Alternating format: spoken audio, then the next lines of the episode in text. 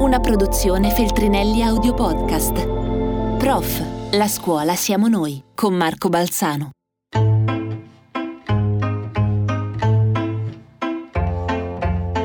A cosa serve la scuola? A trovare un lavoro, ad avere conoscenze solide? Certo, ma serve anche a educare e a diventare cittadini. E tutto questo è possibile solo se si sanno gestire le proprie emozioni. A Firenze c'è una scuola dove l'educazione affettiva e relazionale è una materia obbligatoria, proprio come l'italiano o la matematica. Ma davvero le emozioni si possono insegnare? Mi chiamo Marco Balzano, sono uno scrittore, un papà e un insegnante. Molti credono che il mio lavoro si faccia ancora come 50 anni fa, ma non è così. Oggi la scuola italiana è attraversata da un'energia nuova. Ci sono insegnanti che sfidano le tradizioni e hanno il coraggio di immaginare una scuola diversa, nei modi, nei tempi, negli spazi. Dimenticate quello che pensavate di sapere e partite insieme a me per conoscerli da vicino. Oggi sono diretto alla scuola Città Pestalozzi di Firenze, uno degli istituti sperimentali più famosi d'Italia. Si trova nel quartiere di Santa Croce, in pieno centro storico. Per raggiungerla bisogna addentrarsi nelle vie affollate di turisti.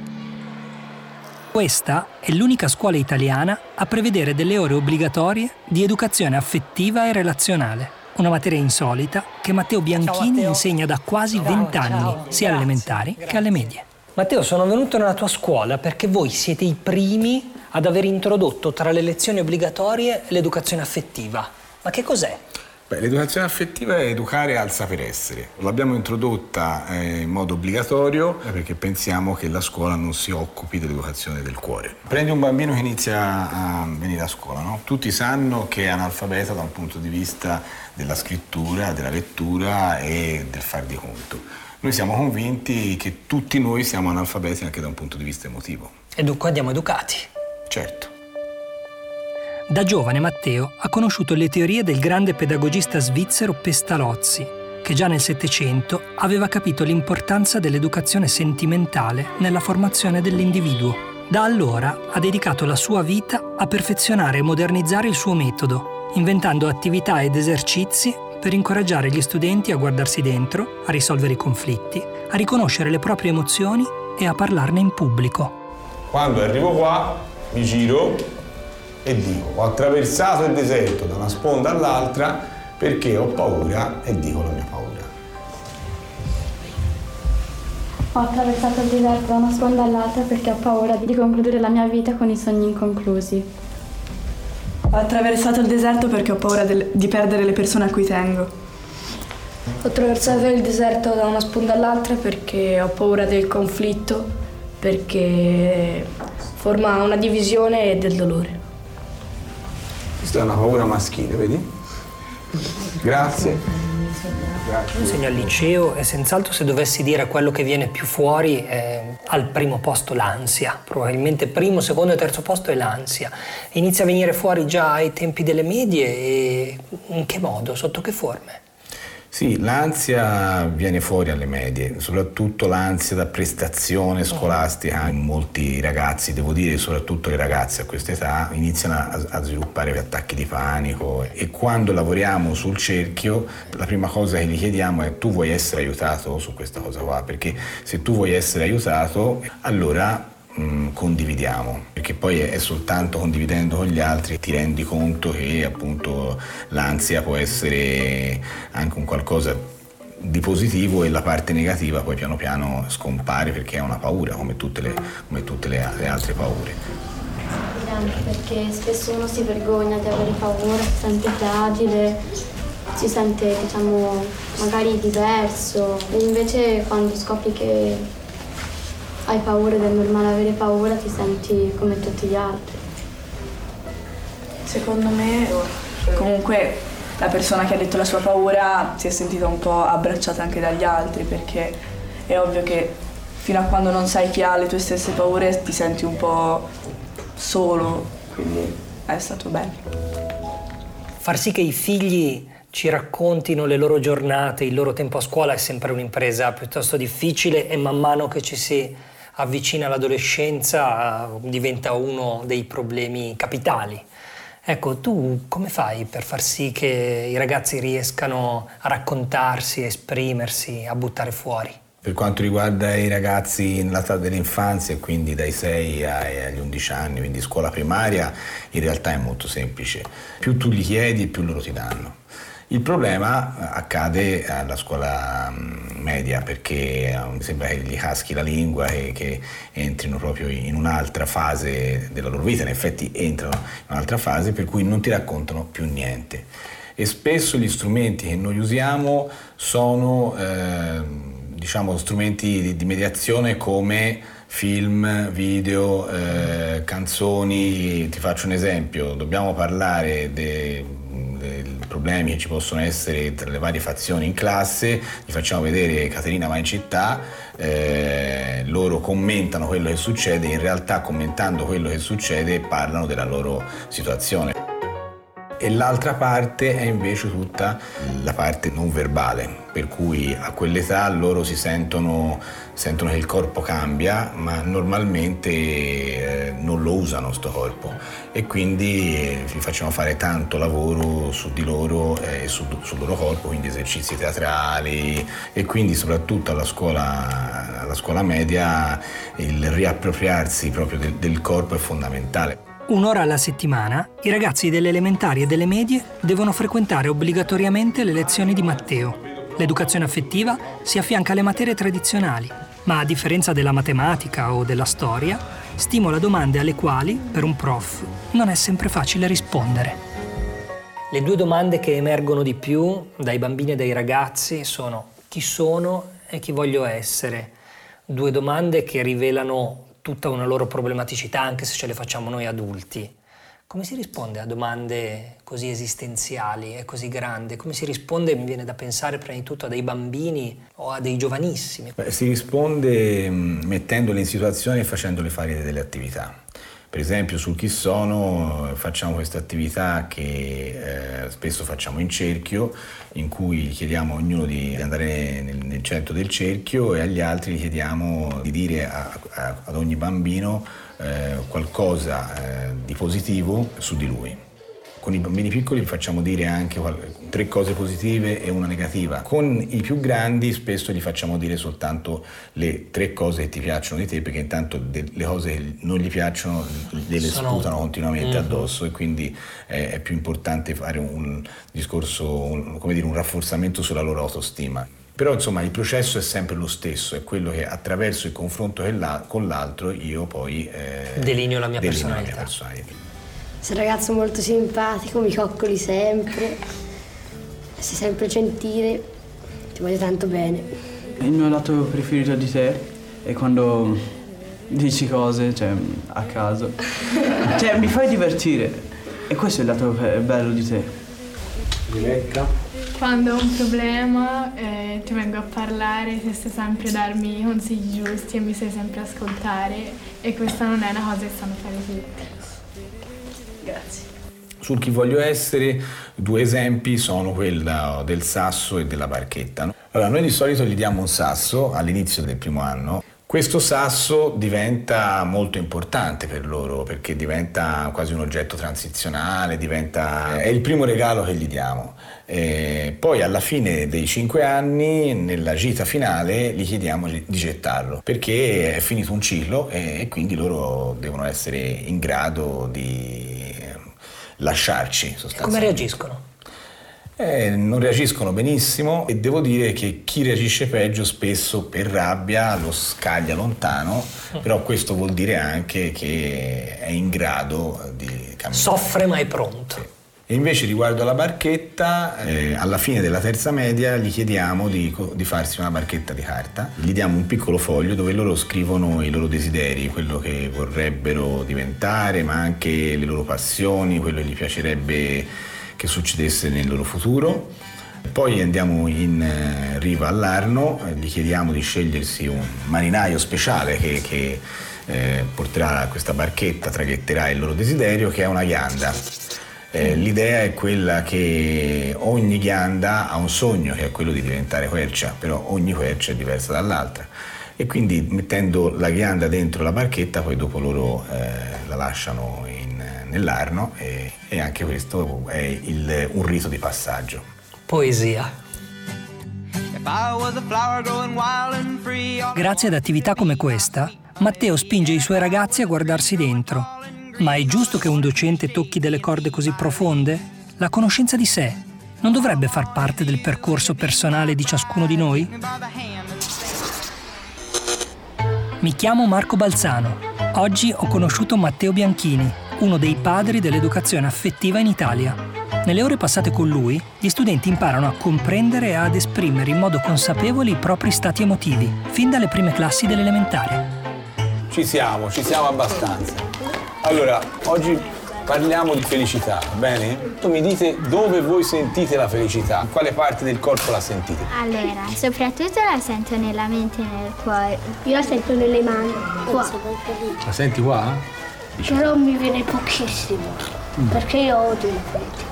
Mi viene qui perché c'è il calcio.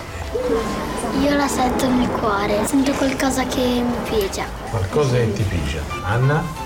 Io invece quando sono felice sento che le mie ascelle mi sorridono. Non so perché, ma... Alla scuola Città Pestalozzi le lezioni di educazione affettiva sono a cadenza settimanale e si svolgono per tutto l'anno scolastico. Il lavoro sulle emozioni è affidato al docente, invece, nella maggior parte delle scuole, a occuparsene è uno psicologo esterno. Se la scuola non si prende carico di questa, di, di questa parte qua, ma delega eh, ad altre agenzie educative o, o, delega al fatto appunto che poi piano piano nella vita eh, le esperienze faranno sì che mh, le persone potranno eh, acquisire la loro alfabetizzazione emotiva, vuol dire che la scuola non si prende, non si prende cura eh, de, della persona in toto, no? Evidentemente le ore passate a lavorare su se stessi tolgono tempo alle materie tradizionali. Questo non preoccupa i genitori? Non c'è il rischio, secondo voi, che dedicare tutto questo tempo alla relazione, all'affettività, tolga invece del tempo necessario per delle conoscenze e delle nozioni che poi la scuola tradizionale in qualche misura richiede e richiede in maniera pronta? Io credo di sì, la risposta non è positiva, cioè noi non siamo infiniti e chiaramente quando ci dedichiamo a un qualche cosa... Eh, Togliamo poss- ad altro. Esatto, non possiamo essere nello stesso momento su tutto. Però io credo che questo tempo che è dedicato eh, maggiormente a quello che è lo sviluppo dell'affettività poi nella lunga distanza, sulla lunga distanza avrà insomma i suoi benefici. Quindi l'anno prossimo tua figlia Viola va alla scuola superiore esatto, e tu sei sì. serena in questo senso? Io sono serena, lei ha preso qui un qualche cosa che uh, di solito non, non, si dà ma che è importante poi per...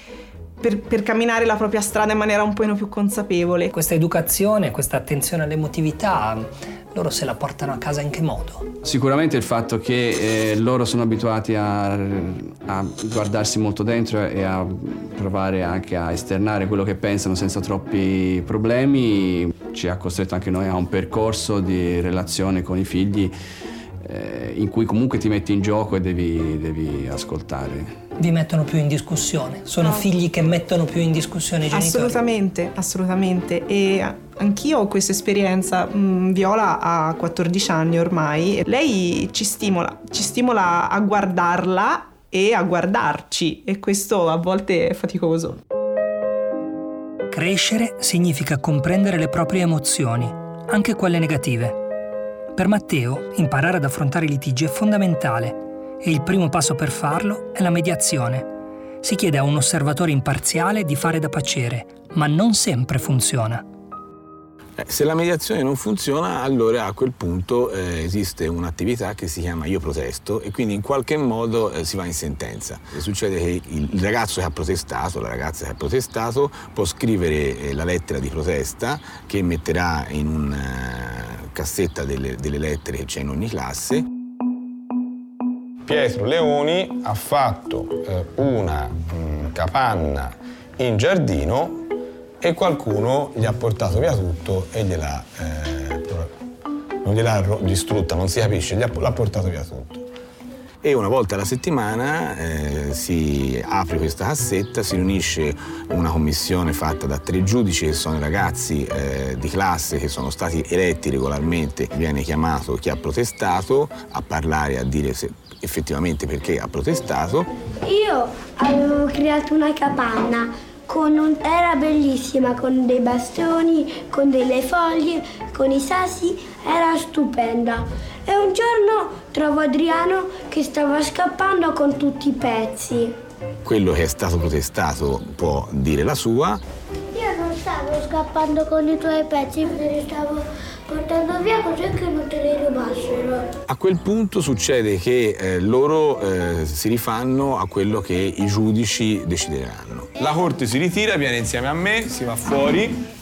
Dobbiamo decidere se, se quindi Adriano è colpevole oppure no. Beh, secondo me è stato Adri. È uno dei suoi migliori amici e non penso che li farebbe. Non, non... Quando voi andate in giardino, giocate con che cosa? Legni, Legni, bastoni. Di chi è questa roba qua? Di tutti. Per cui Non può protestare. siete d'accordo? Sì. Io lo posso dire io? Sì. E tu dici la corte di Quando hanno deciso che sia una decisione di colpevolezza, di innocenza, che ci sia poi una sanzione, loro la rispettano. Nessuno strascico. Non ci sono strasci. La corte rientra. La protesta è stata annullata perché i materiali, bastoncini, legnetti e tutto, sono sì del bambino, ma solo quando li usa. Quando smette di usarli sono di tutti. D'accordo? Bene, grazie alla giuria. Rientriamo ognuno ai nostri posti. Senti Matteo, non posso non chiederti di parlarci di bullismo. Aiutano questi, questi metodi, questi approcci a relazionarsi in una maniera migliore, in poche parole a evitare il bullismo? Aiutano nel senso che eh, secondo noi la relazione è il fulcro poi di, del- di tutto, per cui eh, noi lavoriamo cercando di prevenirlo, il bullismo, e quindi cercando di far sì che per esempio eh, i ragazzi più piccoli si sentano protetti dai ragazzi più grandi.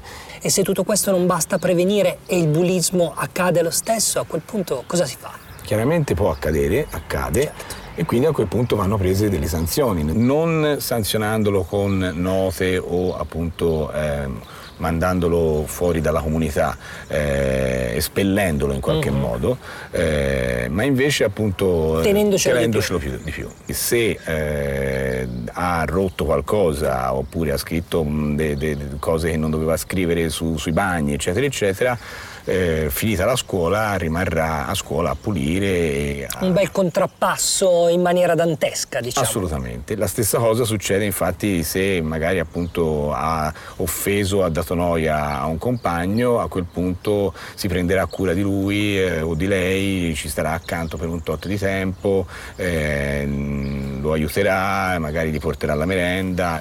A me quando è capitato faccio così, di- di- dimmi se faccio bene.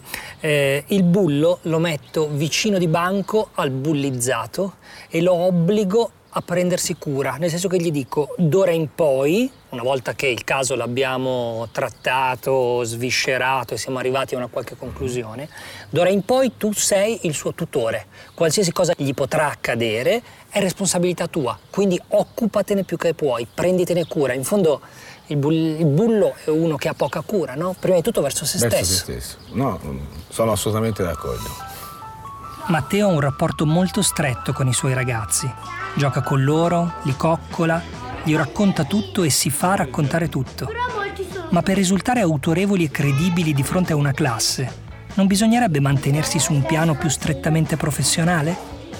Nei miei primi anni di scuola mi succedeva di pensare che essere professionista voleva dire lasciare fuori un po' eh, se stessi da- dalla classe e mi succedeva spesso che i bambini le prime cose che mi dicevano erano maestro oggi ti vedo un po' stanco, maestro oggi sei un po' triste, vero?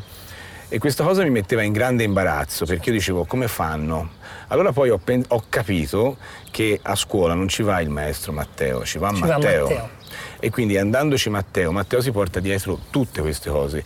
Io dico sempre, noi abbiamo un grande benefit, che è quello che abbiamo la psicanalisi pagata, perché tutti i giorni abbiamo 20-25 psicanalisti che ci guardano e dobbiamo decidere se, se, eh, come dire, andare con loro eh, e seguirli oppure mettersi la maschera dell'insegnante che non accetta questa- questo rapporto. Senti, ma a un certo punto però questi piccoli psicanalisti crescono, escono dalla tua scuola e se ne vanno per il mondo. Che eredità rimane loro di tutta questa focalizzazione sull'emotività e la gestione dei conflitti e appunto delle emozioni? Noi pensiamo che questi ragazzi che escono fuori abbiano una capacità di resilienza, un'assertività, un- un'empatia eh, molto più sviluppate rispetto magari ad altri eh, ragazzi. Quindi c'è un, eh, un lavoro su, su tutto questo proprio di presa di consapevolezza e di orientamento verso quello che è la persona, eh, quello che, che loro sono, no? cioè l'idea dell'educare, del tirare fuori. Ecco, in questa scuola l'idea è quella di tirare fuori quello che, che tu sei, che ognuno di loro, che ognuno di loro è.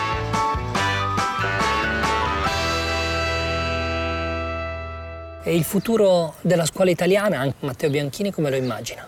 Allora, io per, per anni sono stato un forte descolarizzatore, paradossalmente. Mi piacerebbe che, che la scuola del futuro fosse molto simile all'etimologia della parola scuola. Ozio, no? tempo libero. Ozio, tempo libero. Eh, dovrebbe essere questo. Eh, io spesso eh, dico che mh, è un privilegio e che l'ozio e il tempo libero eh, sviluppa il pensiero creativo, il pensiero divergente, cosa che la scuola fa, non fa assolutamente. Normalmente la scuola omologa, eh, c'è un pensiero unico eh, oggi nel- in generale nella società. Quindi per fare questo io credo che la scuola in qualche modo dovrebbe diventare qualcosa per cui si impara a fare a meno di lei e allora si diventa, si- si diventa grandi. A me sarebbe piaciuto avere un prof come Matteo, uno a cui interessa quello che hai dentro, un po' amico e un po' psicologo. Eh, scusa, gli abbracci. eh, infatti, ci sta. Uno che non ti insegna solo a scrivere e a parlare, ma anche ad ascoltare e ad ascoltarti. Certo, dedicando tutta questa attenzione alla relazione e all'affettività, si toglie tempo alla tradizionale ossatura del sapere, la grammatica, l'algebra, la storia. Però penso che non sia possibile fare tutto e farlo bene. In qualche modo bisogna scegliere. E per me, un prof che sa fare il prof è uno che ha anche il coraggio di scegliere. Avete ascoltato Prof. La scuola siamo noi. Firenze. Educazione affettiva. Narrato da Marco Balzano con Matteo Bianchini. Scritto da Marco Balzano e Andrea Piana. Una produzione Feltrinelli Audio Podcast.